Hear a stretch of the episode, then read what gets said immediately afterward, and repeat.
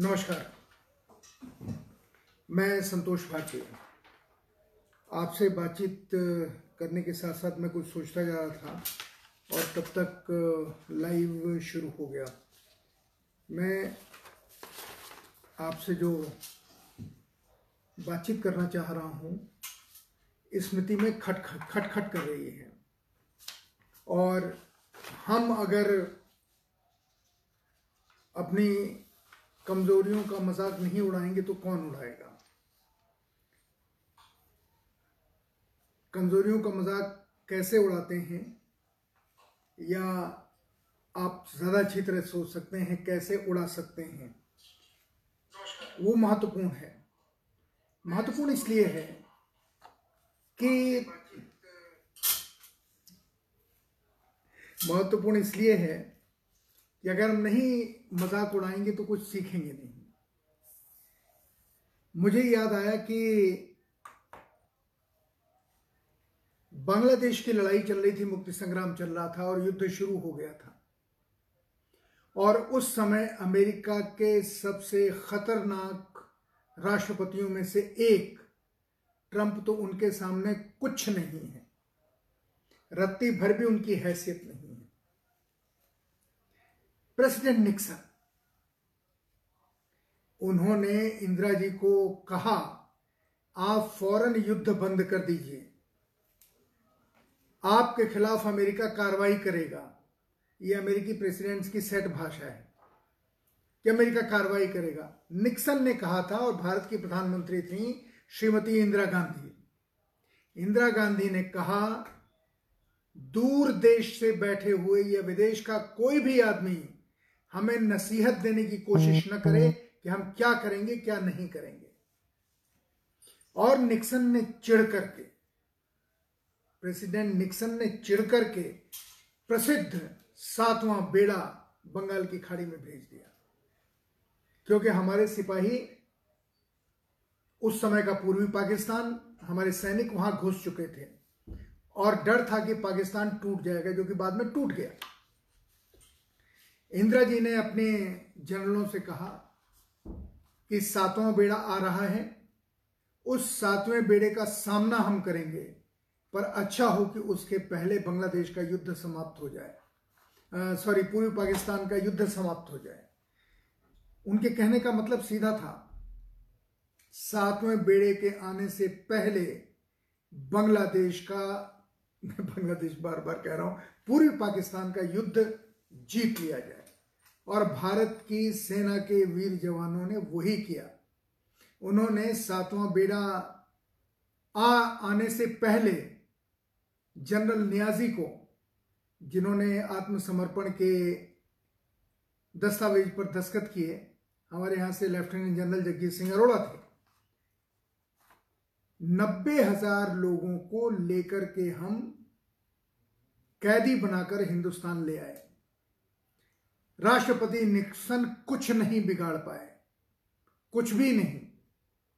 उसके पहले इंदिरा जी अमेरिका गई थी और वहाँ उन्होंने एक पार्टी में जिस तरह से प्रेसिडेंट निक्सन को एक तरीके से अनदेखा किया, वो भी उन्हीं वही कर सकती थी। आज जब कल हमने सुना कि प्रेसिडेंट निक्सन ने प्रेसिडेंट ट्रंप ने धमकी दी। और किन ट्रंप ने धमकी दी? उन्हीं ट्रंप की, जिनका हम अभी दो महीने पहले हिंदुस्तान में भव्य स्वागत कर चुके थे।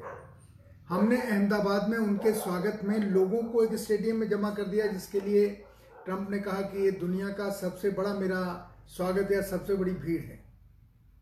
हमने गरीबी न दिखे हमारे झुग्गियों के, हमने एक बड़ी दीवार बना दी। कितना खर्च किया? वहाँ से वो आगरा गए। आगरा में उनका भव्य स्वागत हुआ। अमेरिका के प्रेसिडेंट डोनाल्ड ट्रंप का। जिन्होंने कहा यहाँ हिंदुस्तान में कि मोदी मेरे सबसे अच्छे दोस्त हैं और उसी सबसे अच्छे दोस्त से जिनसे वो फ़ोन से बातचीत कर ये कह सकते थे कि आप हमें दवाई भेजिए, हमें ज़रूरत है। प्रेसिडेंट मोदी को, प्रेसिडेंट ट्रंप को मोदी जी का जवाब कोई निगेटिव नहीं मिलता, पर यह बात घर के अंदर रहती, पर्दे के अंदर रहती, दोनों की दोस्ती पर सवाल नहीं उठता। लेकिन प्रेसिडेंट ट्रंप ने अपनी ताकत दिखाने के लिए, अपनी हेकड़ी दिखाने के लिए, अपनी हैसियत दिखाने के लिए सार्वजनिक रूप से कहा कि अगर तुमने दवा नहीं भेजी तो हम कार्रवाई करेंगे। प्रेसिडेंट निक्सन ने इंदिरा गांधी के रहते हुए कहा था, हम कार्रवाई करेंगे। उन्होंने कहा कि कोई हमें धमकाने की कोशिश न करे, और जो वो चाहती थी उन्होंने कर लिया। सातवां बेड़ा हिंदुस्तान का कुछ नहीं कर पाया। आज, जब भारत सरकार ने ट्रंप के उस धमकी के जवाब में, भारत सरकार को यह कहना चाहिए था, या हमारे प्रिय प्रधानमंत्री, हिंदू हृदय सम्राट प्रधानमंत्री नरेंद्र मोदी को यह कहना चाहिए था, धमकी के ऊपर दवा की एक गोली नहीं देंगे।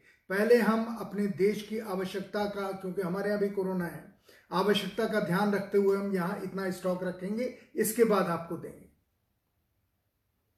पर आपने तो एक धमकी के ऊपर प्रेसिडेंट ट्रंप से माफ़ी मांगी, क्या किया, क्या नहीं किया, लेकिन सौम्य चेहरा बना करके आपने उनकी धमकी के जवाब में, धमकी को बर्दाश्त नहीं करना चाहिए था। 135 करोड़ लोगों के प्रधानमंत्री ने जो किया कमाल किया, उन्होंने दवाएँ भेजनी शुरू कर दी। और तब ट्रंप ने कहा, उस कहावत को चरितार्थ किया, हिंदी की। हिंदी में बड़ी सारी कहावतें हैं, मैं दूसरी भाषाओं के नहीं जानता, लेकिन आप अपनी अपनी भाषा में ढूंढ सकते हैं। जबरा मारे, रोने न दे। यानी मज़बूत आदमी पीटता है गरीब को, रोने भी नहीं देता। और आज यही हुआ। हम अपने आँसू भी नहीं दिखा पाए और हमने दवाइयों की खेप वहाँ भेजने का तय कर लिया और तब तब ट्रंप ने कहा आप बहुत अच्छे लोग हैं बहुत अच्छे आदमी फलानिमा का। पर इससे देश का सर थोड़ा सा तो झुका। कितने सेंटीमीटर मिलीमीटर कितने इंच झुका ये आप तय कीजिए। पर अच्छा होता प्रधानमंत्री कह देते कि, प्रेसिडेंट ट्रंप, आप हमारे दोस्त हैं, आपको ये भाषा नहीं इस्तेमाल करनी चाहिए। हम आपको दवाई देंगे ह्यूमिटेरियन ग्राउंड पे। मानवता के आधार पे देंगे, पर आपकी धमकी के जवाब में नहीं देंगे डर करके। हम पहले हिंदुस्तान के लिए दवाइयाँ रखेंगे और उसके बाद आपको देंगे। भले ही हम कंपनियाँ बांट देते कि तुम अमेरिका के लिए बनाओ और तुम हिंदुस्तान के लिए रखो, पर ये समझ में नहीं है और इसीलिए मैंने कहा कि ये हमारी कमज़ोरी का मज़ाक खुद उड़ाना है, खुद ही हम उड़ा लें। दुनिया ने तो देख लिया। ब्राज़ील के राष्ट्रपति का एक लेटर है कि आप बजरंग बली हैं, आप तो हम हम पहाड़ से चमत्कारी दवाई लाए, उसी तरीके से आपने हमको भेज दिया, वो सब अच्छा है। ब्राज़ील और हिंदुस्तान के भीतर क्या समानता है, कौन कितना बड़ा है, कौन कितना छोटा है, कौन कितना ताकतवर है, पता नहीं, पर समानता तो नहीं है। आज प्रेसिडेंट ट्रंप ने जो किया, वो न दोस्ती की भाषा थी और न वो एक परेशान देश की भाषा थी, वो ताकतवर की भाषा थी। ताकतवर तो प्रेसिडेंट निक्सन भी थे, प्रेसिडेंट ट्रंप भी हैं। हमारे प्रधानमंत्री ने शायद सोचा होगा, एक बार उन्होंने सार्वजनिक रूप से कहा था मैं बनिया हूँ, व्यापार करना जानता हूँ। याद है आपको मशहूर भाषण? मैं बनिया हूँ, मैं व्यापार करना जानता हूँ। इसका मतलब वो कह रहे हैं कि मैं कोई राजपूत थोड़ी हूँ जो तलवार निकाल के लड़ने लगूं। मैं बनिया हूँ झुक करके गाली वाली जो भी हो सुन करके पर अच्छा नहीं लगा। ये मैं इसलिए कह रहा हूँ कि जो काम उनको करना चाहिएगा, वो काम सुप्रीम कोर्ट के कहने से उनको करना पड़ रहा है। इस देश के का गरीब या सामान्य मध्यम वर्ग का आदमी 450 रुपए चार हज़ार पाँच सौ रुपए का साढ़े चार हज़ार का टेस्ट नहीं करा सकता, जिसका कुल खर्चा पाँच हज़ार उसके आने जाने, कुछ हुआ तो खरीदने, इस, ये पड़ता है। तो सुप्रीम कोर्ट ने आज कहा कि देश के लोगों को फ्री टेस्ट कर कराना चाहिए, किट उनके लिए, उनसे पैसा नहीं लिया जाना चाहिए और इसको सरकार तय करे कि कैसे इसको रिइम्बर्स करेंगे। यानी हर गरीब अपना, हर आदमी, मध्यम वर्ग, छोटा, मध्यम वर्ग, छोटा आदमी, बड़ा आदमी, गरीब, अमीर, सब अपना इलाज कर, करा सकें और इसका इंतज़ाम सरकार करे। आज सुप्रीम कोर्ट ने ये कहा, क्या ही अच्छा होता। भारत सरकार जो रोज एक नया सर्कुलर निकालती है रोज नए उनके अफसर आकर के स्वास्थ्य मंत्रालय के रोज एक राष्ट्र के नाम संदेश देते हैं, जो ये नहीं बताते थे कि भारत सरकार को क्या करना चाहिए। उन्हें ये करना चाहिए था, जो इस देश के सुप्रीम कोर्ट ने किया। सुप्रीम कोर्ट को सल्यूट जो कुछ मौके होते हैं जिनमें गरीब के बारे में सुप्रीम कोर्ट सोचता है, उनमें एक मौका आज भी है, जब उसने कहा कि हर गरीब का टेस्ट या इस देश में रहने वाले हर एक का टेस्ट फ्री होना चाहिए। उसका खर्चा कैसे आएगा रिइम्बर्स कैसे होगा, ये सरकार सोचे। कुछ कुछ और मज़ेदार खबरें हैं। कन्नौज की सदर तहसील के तहसीलदार अरविंद कुमार, उन्हें वहाँ के भारतीय जनता पार्टी के सांसद सुब्रत पाठक ने आज उनके घर में घुसकर बुरी तरह पीटा। उनकी पत्नी और बच्चे उस पिटाई को देख रहे थे। और तहसीलदार साहब जो उत्तर प्रदेश सरकार के नौकर हैं, तहसीलदार, बड़ा अधिकारी होता है जो तहसील के सारे ज़मीन के बंदोबस्त के देखभाल का हिसाब रखता है। तहसील में ये सारे काम होते हैं, आप ज़मीन बेचेंगे, खरीदेंगे, तहसील में जाना पड़ेगा आपको उसको दाखिल खारिज कराने के लिए। उनके यहाँ घुसकर सुब्रत पाठक, जो मौजूदा संसद के भारतीय जनता पार्टी के सांसद हैं जो मोदी जी के भी भक्त हैं, योगी जी के भक्त हैं, उन्होंने बुरी तरह चप्पल जूतों से दस बारह लोगों के साथ सिर्फ़ उन्हीं को नहीं पीटा, उनके साथ जो अधिकारी थे, कर्मचारी थे, उनको भी बुरी तरह पीटा। ये कैसी देशभक्ति है? अरविंद कुमार तो तबलीगी जमात के भी नहीं थे। हाँ अरविंद कुमार शायद, मुझे पता नहीं, माफ़ कीजिएगा, शायद आप दलित हैं। इसलिए सुब्रत पाठक जी ने आपको सबक सिखा दिया। ये है हमारा हिंदू समाज जो किसी निचली जाति के, निचले वर्ग के व्यक्ति को अपनी कही हुई बात को, गलत बात को न मानने पर घर में जाकर के लाठी, डंडे, जूते, चप्पल से पीटता है।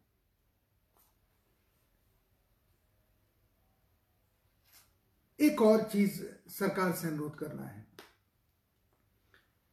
बहुत सारे संदेह अच्छे काम में भी पैदा हो जाते हैं। तुलसीदास जी ने कहा है, सबसे पहले उनकी पूजा कीजिए जो दुष्ट हैं। रामायण के शुरू में ही लिखा है, दुष्टों की सबसे पहले पूजा कीजिए। उन दुष्टों की पूजा का ये जो पीएम केयर फंड है, जो कोरोना के लिए प्राइम मिनिस्टर ने कहा कि ये सिर्फ़ कोरोना के इलाज में खर्च होगा। सरकार को चाहिए थोड़ा सा और अपना खुला दिल दिखाए और इसके डिटेल, इसके कौन ट्रस्टी हैं, अगर ये ट्रस्ट है, अगर ये कंपनी है तो कौन इसके डायरेक्टर हैं, ये है क्या कोरोना फंड? इसको सारी परमिशन तो मिली होंगी क्योंकि सरकार से जुड़े लोग हैं इसमें। पर ये इसकी, इसका कंट्रोल भारत सरकार के पास है, या भारत सरकार से बाहर के उन लोगों के पास है जो भारत सरकार जैसे ही ये जरा पता होना चाहिए देश को। अभी हो जाए तो ज़्यादा अच्छा है। दूसरी चीज़ और, इस प्राइम मिनिस्टर केयर फंड में पीएम केयर फंड में किसने कितना पैसा दिया? इस देश के अमीरों ने? इस देश के इंडस्ट्रियलिस्ट ने? कितना पैसा दिया? इस देश के सांसदों ने, इस देश के विधायकों ने, राजनीति में रहने वाले लोगों ने, बड़े अफसरों ने, जिनकी एक एक डेढ़ डेढ़ लाख तनख्वाह है, इसमें कितना पैसा उन्होंने डोनेट किया? और देश के गरीब लोगों ने कितना डोनेट किया? जिनका कोई नाम नहीं है, लेकिन जिनके सामने सिर्फ़ देश है, चाहे युद्ध हो, दुश्मन से पड़ोसी देश से, या युद्ध हो, कोरोना जैसे मानवता के दुश्मन से, वो हमेशा आगे आते हैं और भारत सरकार को लड़ने के लिए मदद करते हैं। मैं कोई गलत इच्छा तो नहीं कर रहा हूँ कि आप थोड़ा सा डिटेल दे दीजिए ताकि देश को पता चले कि किसने कितना दिया। और दूसरा ये कि सरकार को एक बजट भी जारी करना चाहिए कि हम, हमने कोरोना से लड़ने की ये रणनीति बनाई है।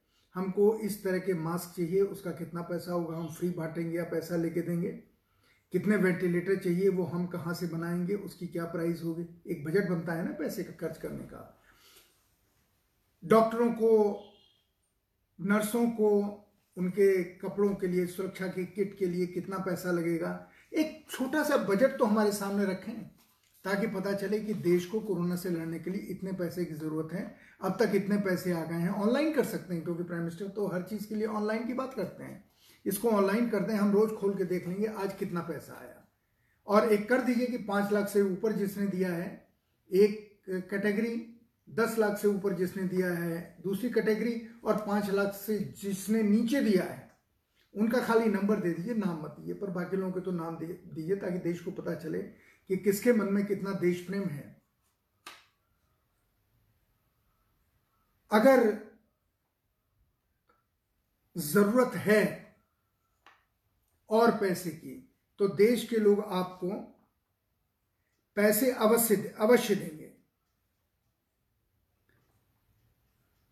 ये अलग बात है कि जैसे लखनऊ में, मैं अच्छी खबरें दे, लखनऊ में जिस तरीके से एक सांसद ने एक तहसीलदार को पीटा, उसी तरीके से प्रधानमंत्री की कई घोषणाओं का भारतीय जनता पार्टी के लोग जब मज़ाक उड़ाएँ तो अजीब लगता है। प्रधानमंत्री कहते नहीं थकते, सोशल डिस्टेंसिंग, जो तीन फीट, चार फीट की दूरी रखिए एक नाम मैं आपको बता रहा हूँ, महाराष्ट्र के विधायक हैं दादा राव केचे।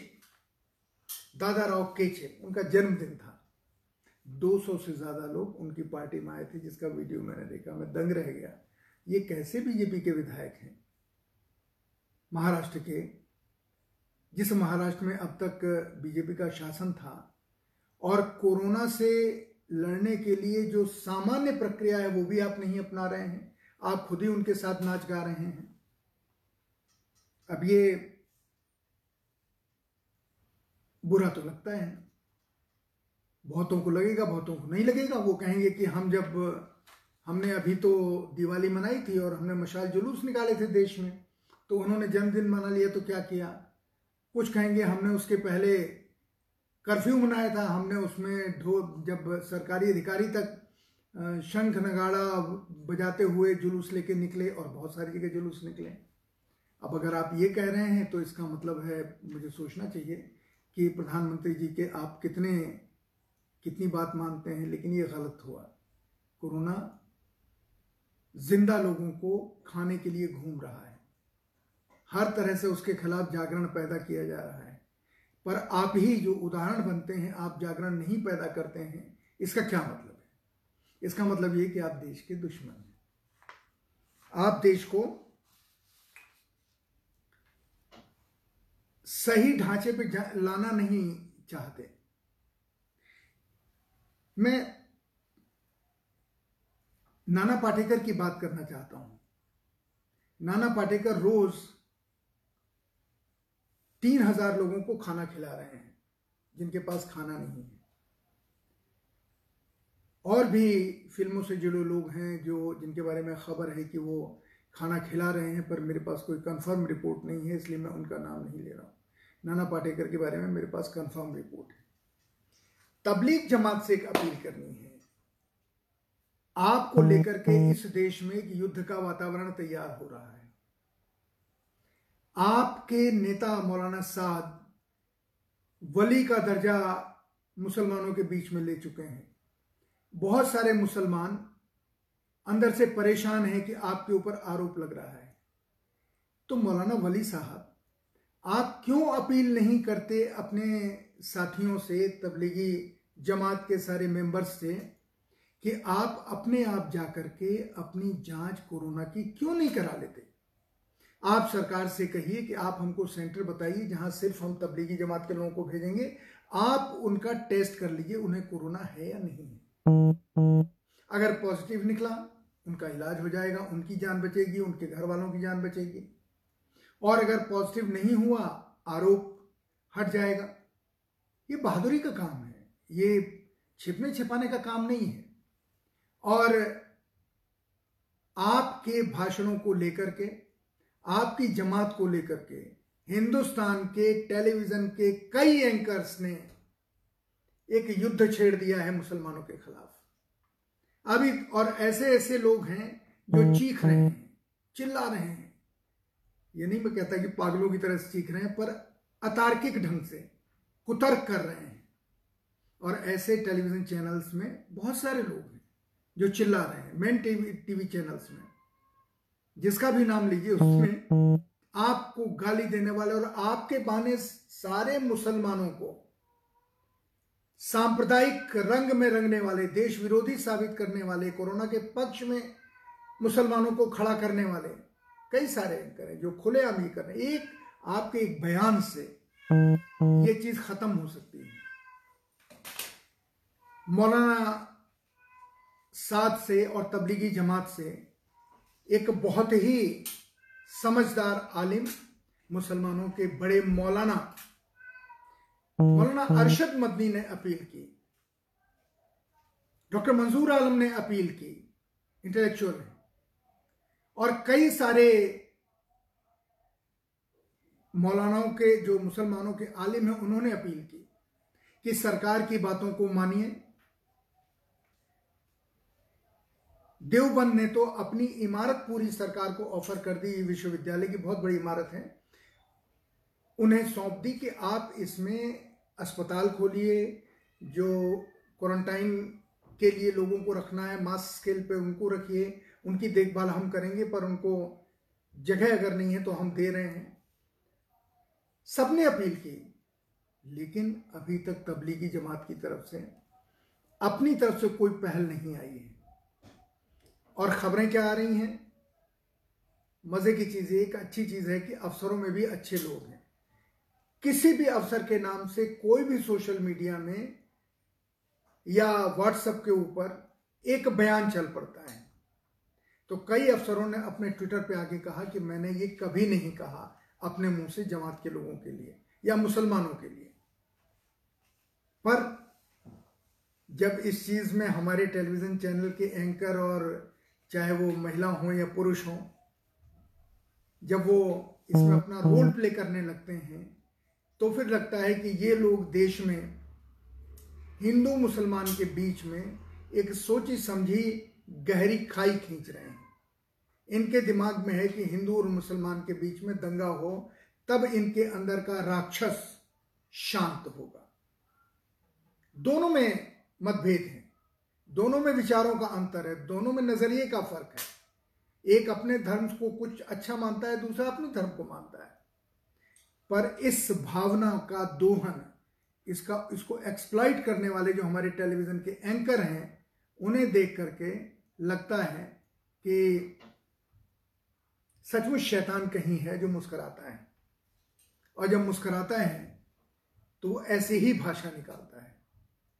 अभी मैं एक टेलीविज़न के एडिटर इन चीफ और की बात सुन के आ रहा था, हिंदी, अंग्रेज़ी दोनों के मालिक हैं। जिस तरीके से वो चिल्ला रहे थे, ऐसा लग रहा था कि जैसे थोड़ी देर में इसको हार्ट अटैक हो जाएगा। और ये वही सज्जन थे जिनको एक वरिष्ठ पत्रकार ने, डॉक्टर वेद प्रसाद वैदिक ने कहा कि तुम ज़िंदगी भर संपादक नहीं बन सकते, तुम पत्रकार के पत्रकार ही रहोगे। अभी चिल्ला रहे। इससे बचने के लिए जो अपील मौलाना अरशद मदनी की ने की है, और मौलाना अरशद मदनी ने परसों छह तारीख को एक काम और किया, और बहुत कमाल का काम किया, जिसका किसी टेलीविज़न चैनल ने ज़िक्र नहीं किया। मौलाना अरशद मदनी ने जितने टेलीविज़न चैनल हैं, उन उनसे ये कहा, और उनके पास उनसे बातचीत की कि आप मुसलमान सरकार के साथ हैं। मुसलमान सरकार के खिलाफ नहीं है, मुसलमान हिंदुओं के साथ हैं। ये गंगा जमुनी तहसीब, भाईचारा हज़ारों सालों का, ये हमेशा चलता रहेगा। उनके बयान मेरे पास आए, परसों उन्होंने सुप्रीम कोर्ट में एक रिट दायर की है। आज तक देश का सब, दुनिया का सबसे तेज चैनल, जो आवाज़ से भी तेज चलता है। एबीपी न्यूज़, जो कहाँ कहाँ से खबरें खोद के लाता है लेकिन लोगों को देता है। जी न्यूज़ महान जो ये बताता है कि इसमें अपनी अपनी जानकारी जोड़ता है कि नोट जब छपते हैं तो उसमें कैसे चिप लगा दी जाती है। न्यूज़ 24 जितने टेलीविज़न चैनल उन ज़्यादातर के खिलाफ उन्होंने सुप्रीम कोर्ट में रिट दायर की है कि ये चैनल सही बात नहीं दिखाते ये चैनल हम लोगों के नाम पर, मुसलमानों के नाम पर लोगों में भ्रम फैलाते हैं। उन्हें ये क्यों करना पड़ा?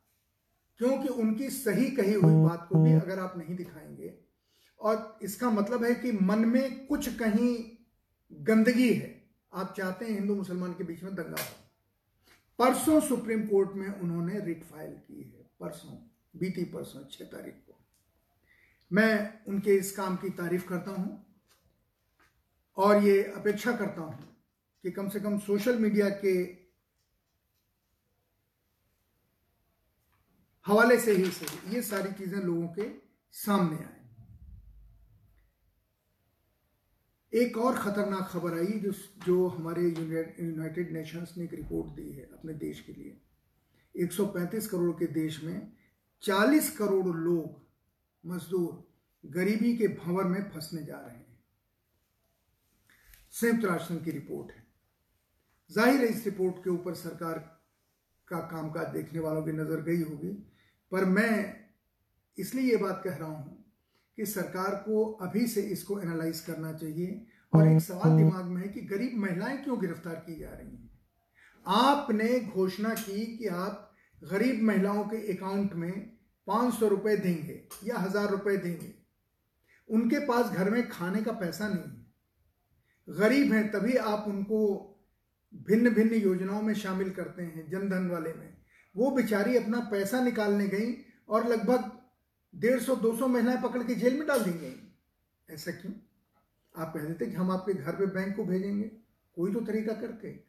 जिनके मुँह में ज़ुबान नहीं है, जिनके कोई साधन नहीं है, जो इतनी गरीब है कि सरकार के पैसे का इंतज़ार करती हैं।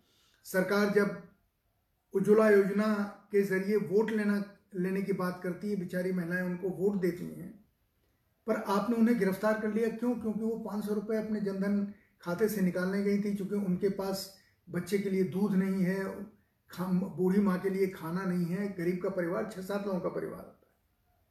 वो निकालने के आपने उन्होंने उन्हें गिरफ़्तार करवा लिया, प्रधानमंत्री जी। इस अमानवीयता के ऊपर तो कृपा करके ज़रूर ध्यान दीजिए। अब मैं एक हाथ जोड़ के प्रार्थना आपसे करता हूँ। आपने कई बार देश के लोगों से हाथ जोड़े हैं। आज मैं आपसे हाथ जोड़ा। डॉक्टर और नर्सों की मौत हो रही है कोरोना वायरस से लड़ते हुए। जो लोग कोरोना से लड़ रहे हैं, जिसका इलाज डॉक्टर और नर्सें कर रहे हैं, उनकी मौत हो रही है। क्यों?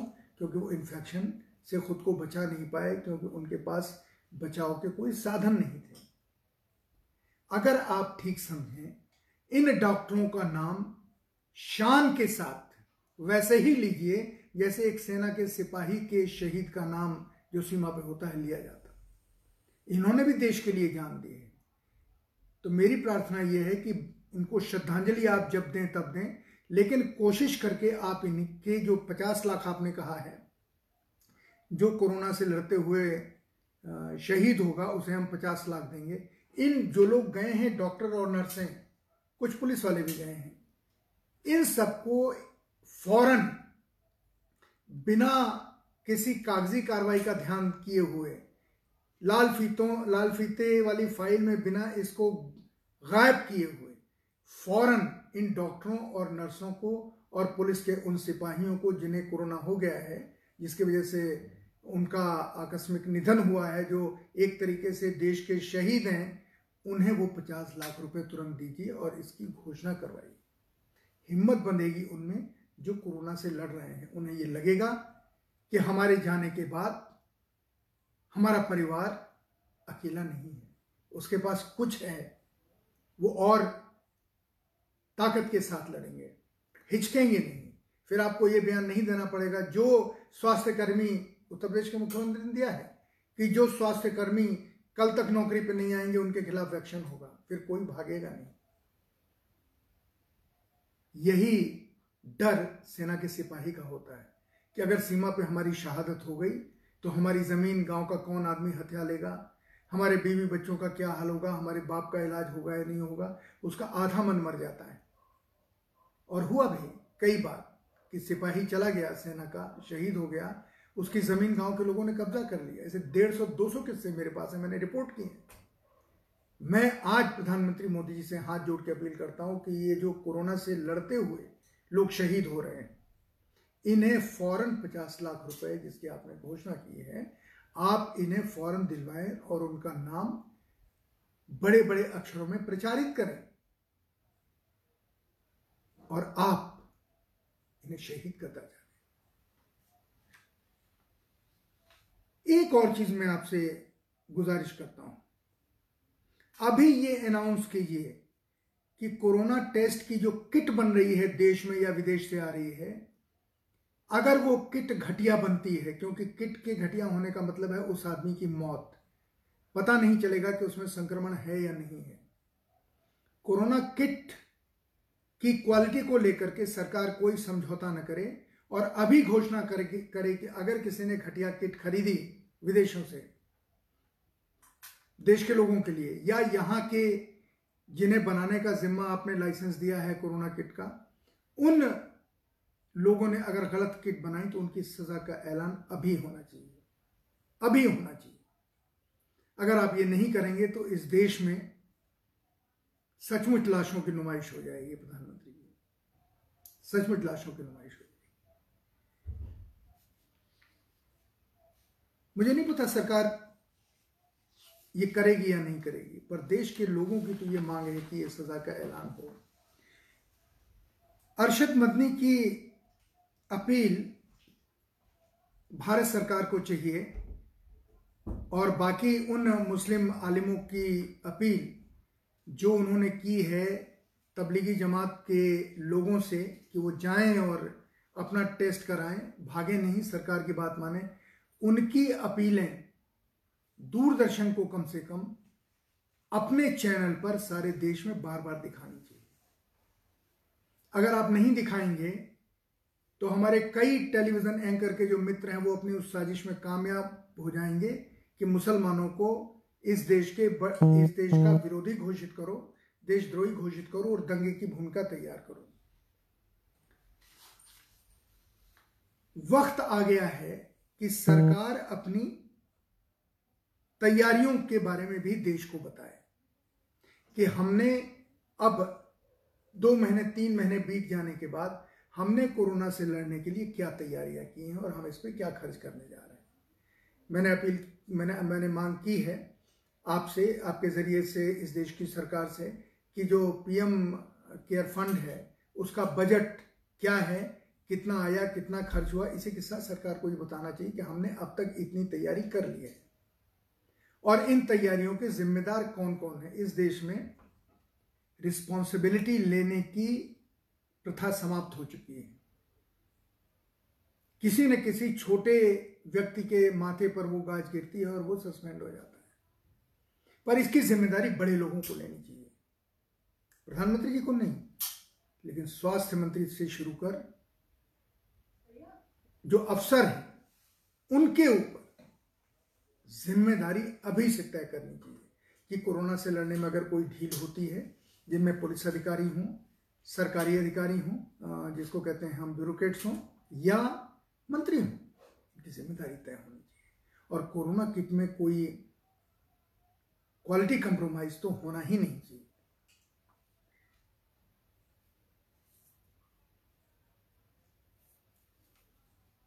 जो सबसे दुखद बात आज की यही है कि हिंदू और मुसलमानों के बीच में एक गहरी रेखा खींचने की कोशिश हो रही है, जो कि नहीं होनी चाहिए। आप, हम इस देश से न हिंदुओं को बाहर फेंक सकते हैं, ना मुसलमानों को बाहर फेंक सकते हैं। और जो जाहिल ये कहते हैं कि हमने हिंदुस्तान में इतने साल राज किया, हम फिर राज करेंगे, वो भी दिन में सपना देख रहे हैं और जो कह रहे हैं कि हिंदुस्तान से हम मुसलमानों को हटा देंगे, वो भी जाहिल हैं, वो भी दिन में सपना देख रहे हैं। पर मैं ये समझदार दोस्तों से कहना चाह रहा हूँ, जो सामने हैं, कि टेलीविज़न की बातों से और सोशल मीडिया की बातों से अगर आप प्रभावित होंगे तो आप खुद जानबूझ के सांप्रदायिकता का जहर खाना शुरू कर देंगे। मत कीजिए ऐसा। ये देश बहुत महान है, पाँच हज़ार साल का इसका इतिहास है।